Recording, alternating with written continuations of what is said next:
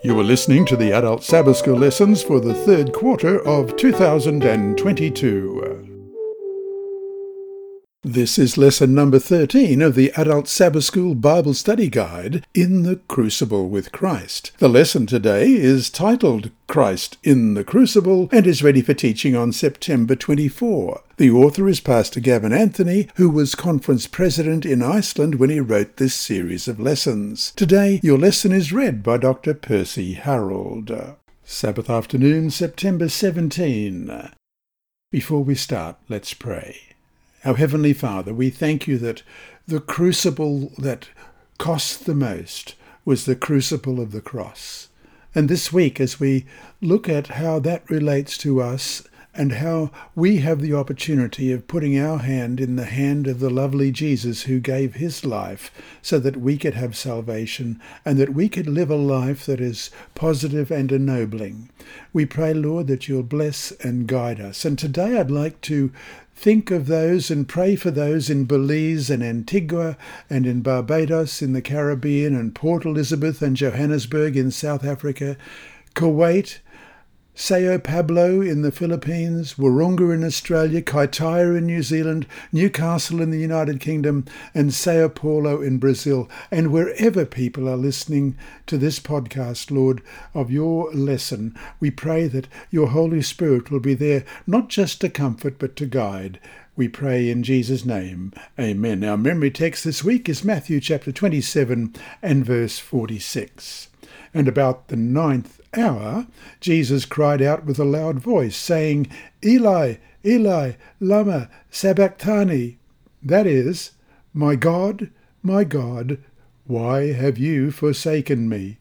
Let's read that again, Matthew 27, verse 46. And about the ninth hour, Jesus cried out with a loud voice, saying, Eli, Eli, lama sabachthani.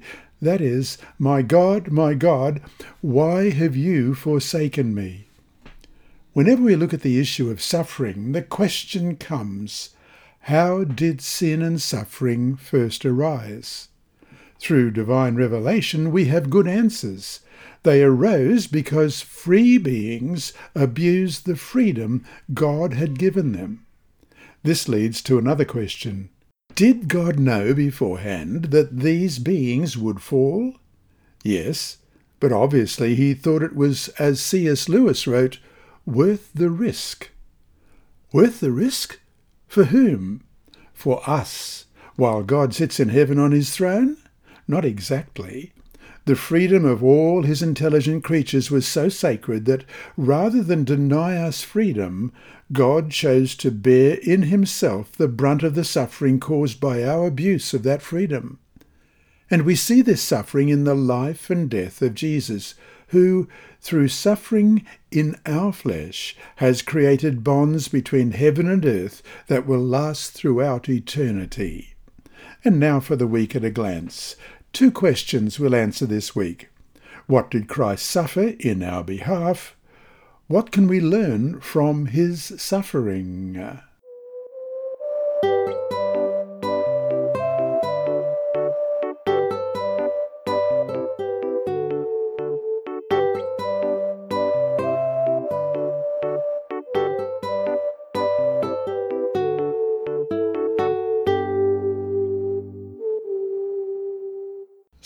September 18, the early days.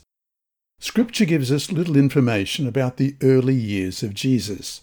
A few verses, however, tell us something about the conditions he lived under and the kind of world the Saviour entered.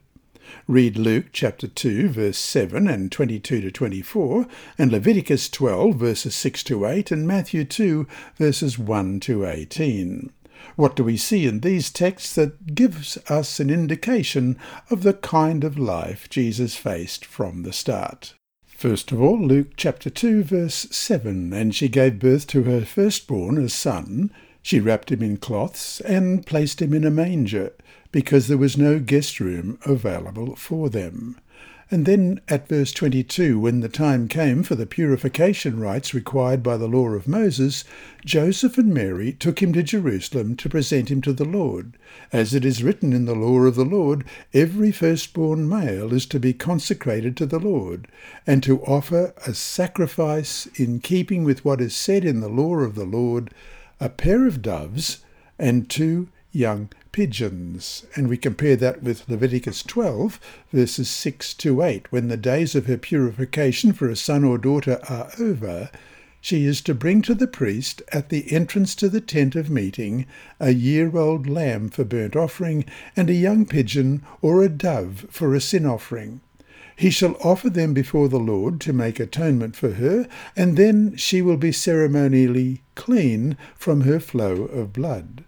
These are the regulations for the woman who gives birth to a boy or a girl. But if she cannot afford a lamb, she is to bring two doves or two young pigeons, one for a burnt offering and the other for a sin offering. In this way, the priest will make atonement for her, and she will be clean. And Matthew chapter 2, beginning at verse 1. After Jesus was born in Bethlehem in Judea, during the time of King Herod, Magi from the east came to Jerusalem and asked, Where is the one who has been born King of the Jews? We saw his star when it arose and have come to worship him. When King Herod heard this, he was disturbed, and all Jerusalem with him. When he had called together all the people's chief priests and teachers of the law, he asked them where the Messiah was to be born. In Bethlehem in Judea, they replied, for this is what the prophet has written. But you, Bethlehem, in the land of Judah, are by no means least among the rulers of Judah, for out of you shall come a ruler who will shepherd my people Israel. Then Herod called the Magi secretly and found out from them the exact time the star had appeared. He sent them to Bethlehem and said, Go and search carefully for the child. As soon as you find him, report to me, so that I too may go and worship him. After they had heard the king, they went on their way, and the star they had seen when it arose went ahead of them until it stopped over the place where the child was. When they saw the star, they were overjoyed. On coming to the house, they saw the child with his mother Mary, and they bowed down and worshipped him. Then they opened their treasures and presented him with gifts of gold, frankincense, and myrrh. And, having been warned in a dream not to go back to Herod, they returned to their country by another route. When they had gone, an angel of the Lord appeared to Joseph in a dream. Get up, he said. Take the child and his mother and escape to Egypt. Stay there until I tell you, for Herod is going to search for the child to kill him.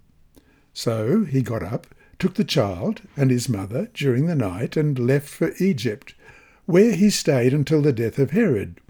And so was fulfilled what the Lord had said through the prophet Out of Egypt I called my son. When Herod realized that he had been outwitted by the Magi, he was furious, and he gave orders to kill all the boys in Bethlehem and its vicinity who were two years old and under, in accordance with the time he had learned from the Magi. Then what was said through the prophet Jeremiah was fulfilled. A voice is heard in Ramah, weeping and great mourning, Rachel weeping for her children, and refusing to be comforted, because they are no more. Of course, Jesus was not the first person to live in poverty or to face those who wanted to kill him, even from an early age. There is, however, another element that helps us understand the uniqueness of what Christ suffered from the earliest times. Read John 1, verse 46. What element does this add to help us understand what sufferings the young Jesus had faced?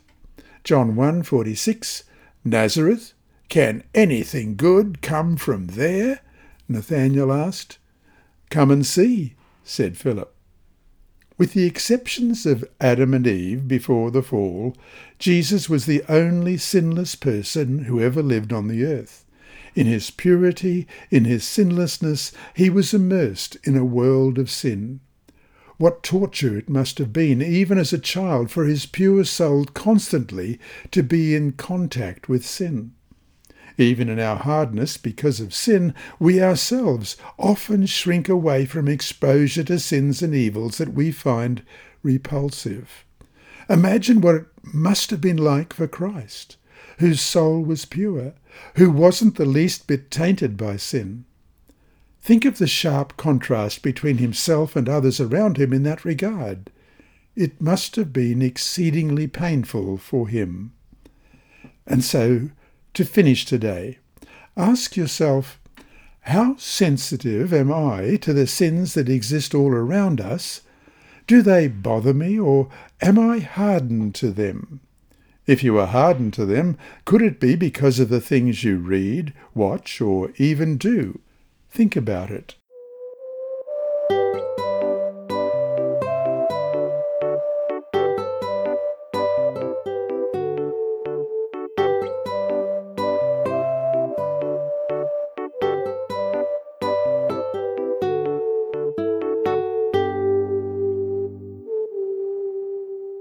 Monday, September 19. Despised and rejected of men. Read the following texts, all the while keeping in mind the fact that Jesus was divine, the creator of heaven and earth, and that he came to offer himself as a sacrifice for the sins of the whole world.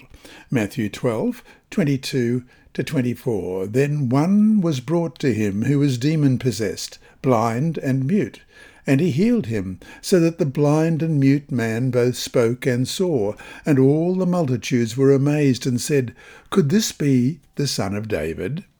Now when the Pharisees heard it, they said, This fellow does not cast out demons except by Beelzebub, the ruler of the demons. And Luke 4, 21 to 30. And he began to say to them, Today this scripture is fulfilled in your hearing. So all bore witness to him and marvelled at the gracious words which proceeded out of his mouth. And they said, Is this not Joseph's son? And he said to them, You will surely say this proverb to me, Physician, heal yourself. Whatever we have heard done in Capernaum, do also here in your country. Then he said, Assuredly I say to you, no prophet is accepted in his own country, but I tell you truly, Many widows were in Israel in the days of Elijah, when the heaven was shut up three years and six months, and there was a great famine throughout all the land. But to none of them was Elijah sent except to Zarephath, in the region of Sidon, to a woman who was a widow. And many lepers were in Israel in the time of Elisha the prophet, and none of them were cleansed except Naaman the Syrian. So all those in the synagogue, when they heard these things, were filled with wrath, and rose up and thrust him out of the city, and they led him to the brow of the hill on which their city was built, that they might throw him down over the cliff. Then, passing through the midst of them, he went his way. And John 8, 58 and 59, Jesus said to them, Most assuredly I say to you, before Abraham was, I am. Then they took up stones to throw at him, but Jesus hid himself and went out of the temple, going through the midst of them, and so passed by. How do these texts help us understand the sufferings that Jesus faced here on earth? Whether by leaders or even by the common people, Jesus' life, acts, and teaching were constantly misunderstood, leading to rejection and hatred from people who he came to serve. In a certain sense, it must be like a parent who sees a wayward child in need of help, and though the parent is willing to give everything for that child, the child spurns the parent, heaping scorn and rejection upon perhaps the only person who can spare that child from utter ruin. That's what Jesus faced while here on earth. How painful it must have been for him. Read Matthew chapter 23, verse 37. What does it tell us about how Christ felt about the rejection? As you read, ask yourself too, was he feeling bad for himself, as we often do when facing rejection, or was it for another reason? If for another reason, what was it? Matthew 23, verse 37 O Jerusalem, Jerusalem, the one who kills the prophets and stones those who are sent to her, how often I wanted to gather your children together as a hen gathers her chicks under her wings, but you were not willing. We've all felt the sting of rejection, and maybe our pain was similar to Christ's in that it was unselfish. We were pained not because we were rejected, but because of what the rejection would mean for the one who was rejecting us, perhaps someone we care about who refuses to accept salvation in Christ. Imagine, though, how it must have felt to Jesus, who was fully aware of what he was to face in order to save them, and at the same time fully aware of what the consequences of their rejection would be. Ellen White writes in Selected Messages, Book 3, page 129. It was because of his innocence that he, that is Christ, felt so keenly the assaults of Satan. And so to finish the day, what can you learn from Christ that can help you better cope with the pain of rejection? What does his example show you? How can you apply it to your own life?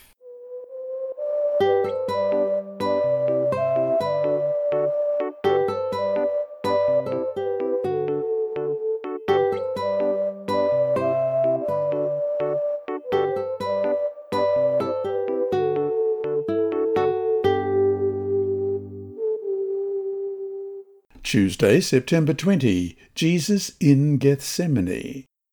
Mark 14, verse 34 reads, And saith unto them, My soul is exceeding sorrowful unto death. Tarry ye here, and watch.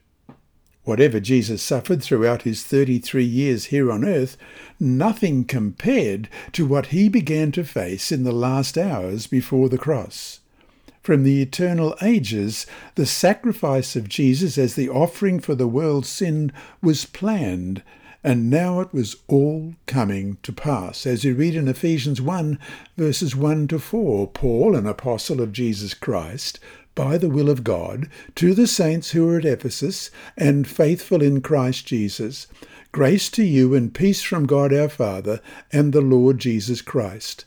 Blessed be the God and Father of our Lord Jesus Christ, who has blessed us with every spiritual blessing in the heavenly places in Christ, just as he chose us in him before the foundation of the world, that we should be holy and without blame before him in love. And 2 Timothy chapter 1 verses 8 and 9. Therefore do not be ashamed of the testimony of our Lord, nor of me his prisoner, but share with me in the sufferings for the gospel according to the power of God, who has saved us and called us with a holy calling, not according to our works, but according to his own purpose and grace, which was given to us in Christ Jesus before time began and Titus 1, verses 1 and 2. Paul, a bondservant of God and an apostle of Jesus Christ, according to the faith of God's elect and the acknowledgement of the truth which accords with godliness,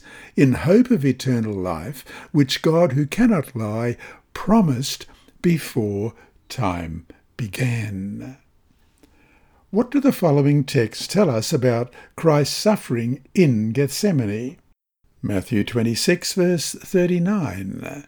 He went a little farther and fell on his face and prayed, saying, O my Father, if it is possible, let this cup pass from me. Nevertheless, not as I will, but as you will. And Mark 14, verses 33 to 36. And he took Peter, James, and John with him, and he began to be troubled and deeply distressed. Then he said to them, my soul is exceedingly sorrowful, even to death. Stay here and watch. He went a little farther and fell on the ground and prayed that if it were possible the hour might pass from him. And he said, Abba, Father, all things are possible for you. Take this cup away from me. Nevertheless, not what I will, but what you will.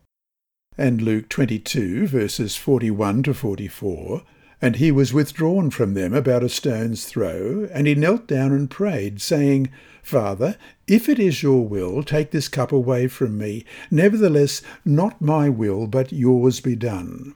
Then an angel appeared to him from heaven, strengthening him, and being in agony, he prayed more earnestly. Then his sweat became like great drops of blood falling down to the ground. Ellen White writes in The Desire of Ages, page 686. He went a little distance from them, not so far but that they could both see and hear him, and fell prostrate upon the ground. He felt that by sin he was being separated from his Father. The gulf was so broad, so black, so deep, that his spirit shuddered before it. This agony he must not exert his divine power to escape. As man, he must suffer the consequences of man's sin. As man, he must endure the wrath of God against transgression.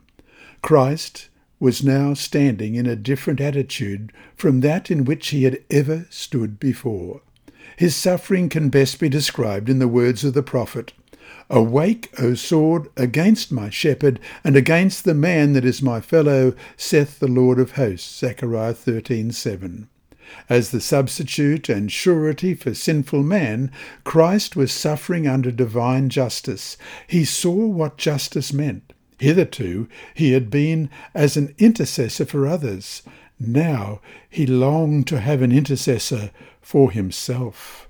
End of quote. And so to finish the day, dwell upon what was happening to Jesus in Gethsemane. Already the sins of the world were starting to fall upon him. Try to imagine what that must have been like. No human being has ever been called to go through anything like this before or since. What does this tell us about God's love for us? What hope can you draw from this for yourself?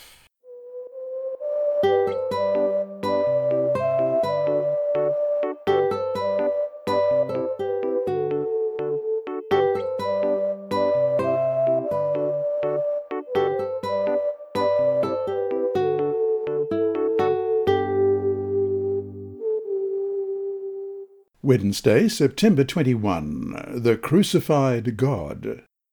Death by crucifixion was one of the harshest punishments the Romans meted out to anyone.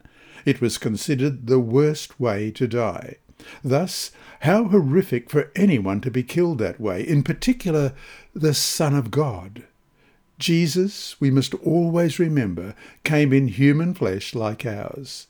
Between the beatings, the scourgings, the nails hammered into his hands and feet, and the harrowing weight of his own body tearing at the wounds, the physical pain must have been unbearable. This was harsh, even for the worst of criminals. How unfair, then, that Jesus, innocent of everything, should face such a fate. Yet, as we know, Christ's physical sufferings were mild in contrast to what really was happening. This was more than just the killing of an innocent man. What events surrounding the death of Jesus showed that more was going on than most people there understood at the time. What significance can we find in each of these events that can help reveal what happened there? Matthew 27:45. Now from the sixth hour until the ninth hour there was darkness over all the land. Matthew 27 verses 51 to 52. Then behold, the veil of the temple was torn in two from top to bottom. And the earth quaked, and the rocks were split, and the graves were opened, and many bodies of the saints who had fallen asleep were raised. And Mark 15 and verse 38 Then the veil of the temple was torn in two from top to bottom. Clearly, something much more was happening here than just the death, however unfair, of an innocent man. According to Scripture, God's wrath against sin, our sin, was poured out upon Jesus. Jesus on the cross suffered a righteous, God's righteous indignation against sin the sins of the whole world. As such, Jesus suffered something deeper, darker, and more painful than any human being could ever know or experience. And so to finish today, as you go through whatever struggles you are facing, what hope and comfort can you draw from the reality of Christ suffering for you on the cross?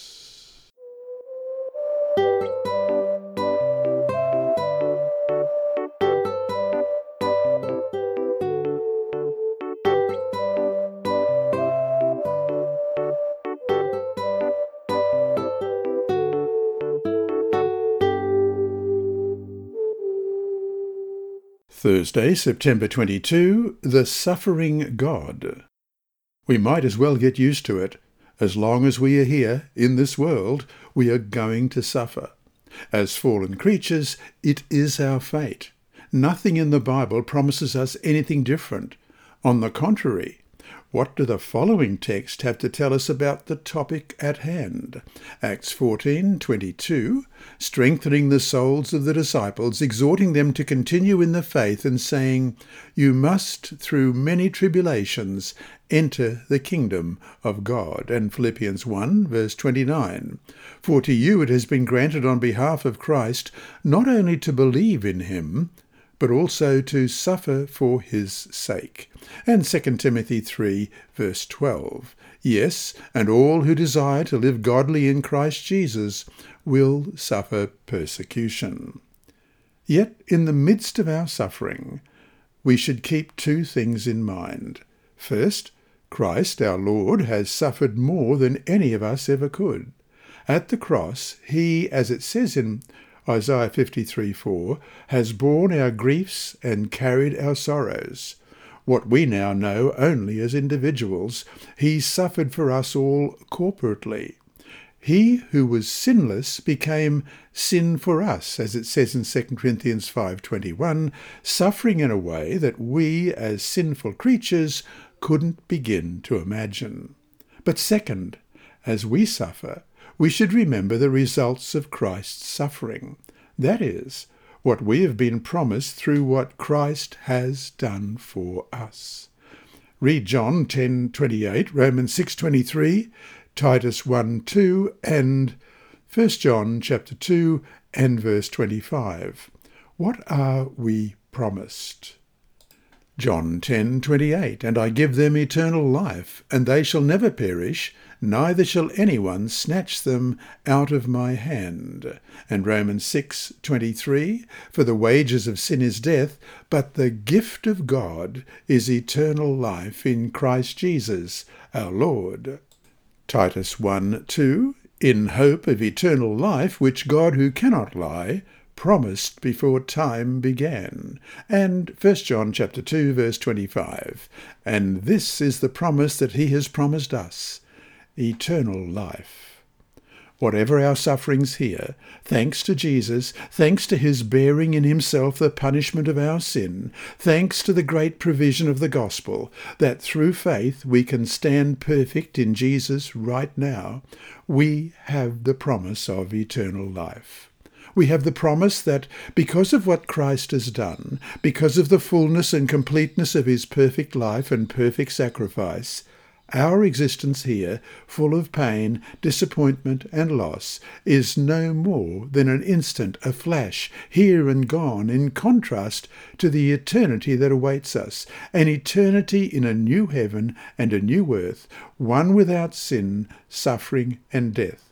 And all this is promised to us and made certain for us only because of Christ and the crucible he went into, so that one day, coming soon, he will see, as it says in Isaiah 53, verse 11, the travail of his soul and shall be satisfied.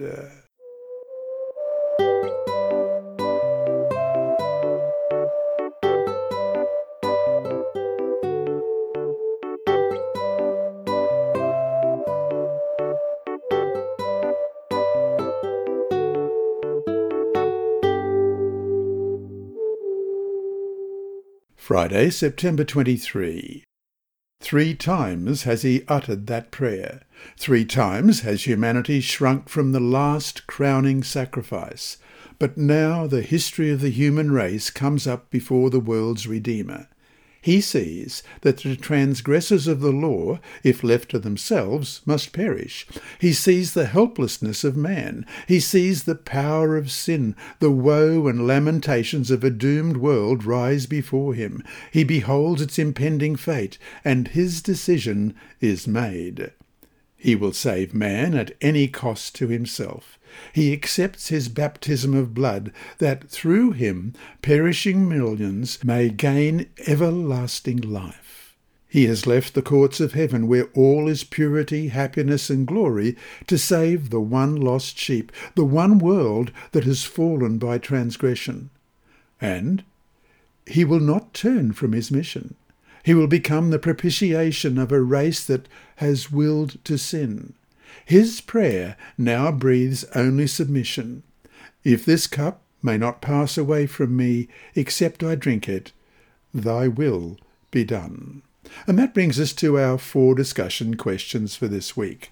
1. How does it help us in our own sufferings, this knowledge that God Himself, in the person of Christ, suffered more than any of us ever could? What should the sufferings of Christ in our behalf mean to us? What comfort can we draw from this amazing truth? As you think about your answer, keep in mind the following statement from Ellen White in Selected Messages, Book 3, page 129. All the suffering which is the result of sin was poured into the bosom of the sinless Son of God. 2. As a class, go over the sufferings of Christ examined in this week's lesson. What were the crucibles that Christ faced? In what ways are they like our own? And in what ways are they different? What can we learn from how he handled these challenges that can help us amid our own crucibles? 3. What are some of your favourite Bible promises? Promises that you can cling to amid sorrow and pain. Write them out, claim them for yourself, and share them in class. And finally, write out a summary paragraph highlighting whatever main points you got from this quarter's lessons. What questions were resolved for you? What issues still remain unanswered? How can we help each other work through those things that still greatly perplex and trouble us?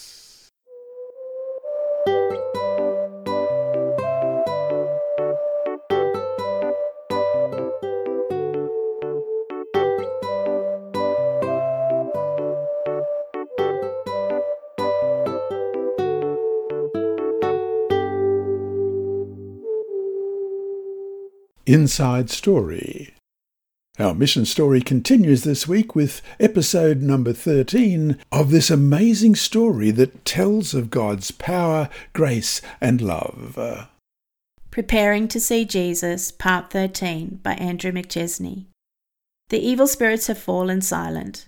Father believes Christ won a victory over Satan with the baptism, and that is why the devil tried so hard to prevent it. Peace has filled the family home.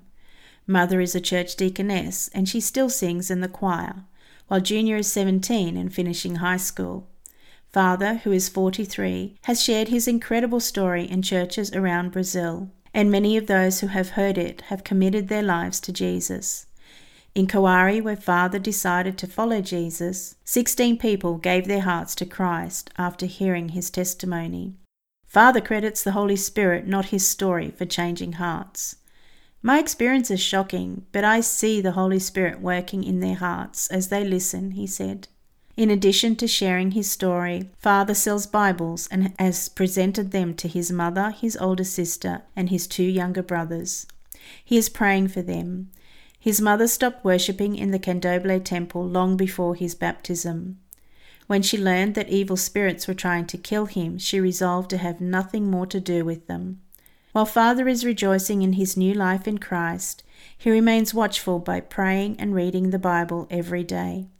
He remembers 1 Peter 5, verse 8, which says, Be sober, be vigilant, because your adversary the devil walks about like a roaring lion, seeking whom he may devour. He also is mindful of the warning in Matthew 12:43 to 45, where Jesus said, When an unclean spirit goes out of a man, he goes through dry places, seeking rest, and finds none. And then he says, I will return to my house from which I came. And when he comes, he finds it empty, swept, and put in order. Then he goes and takes with him seven other spirits more wicked than himself, and they enter and dwell there. And the last state of that man is worse than the first. But Father is not afraid. Even now the devil has no power over me, he said. That's why I preach in every church that I visit. He dreams of the day when he will meet Jesus face to face. I pray that the Lord will never give up on me. I also pray not to give him up, he said. I pray that I remain faithful and persevere until the end. I have hope that I will see him. That is my hope. This lesson was read by Dr. Percy Harold for Christian Services for the Blind. Sponsored by the Sabbath School Department and distributed through Hope Channel Australia, this podcast is also redistributed by Hope Channel Germany, Christian Record Services for the Blind. It is also available on SoundCloud and through multiple podcast distributors, including Apple iTunes. And you can listen and watch at the same time on YouTube. Remember, God is always faithful.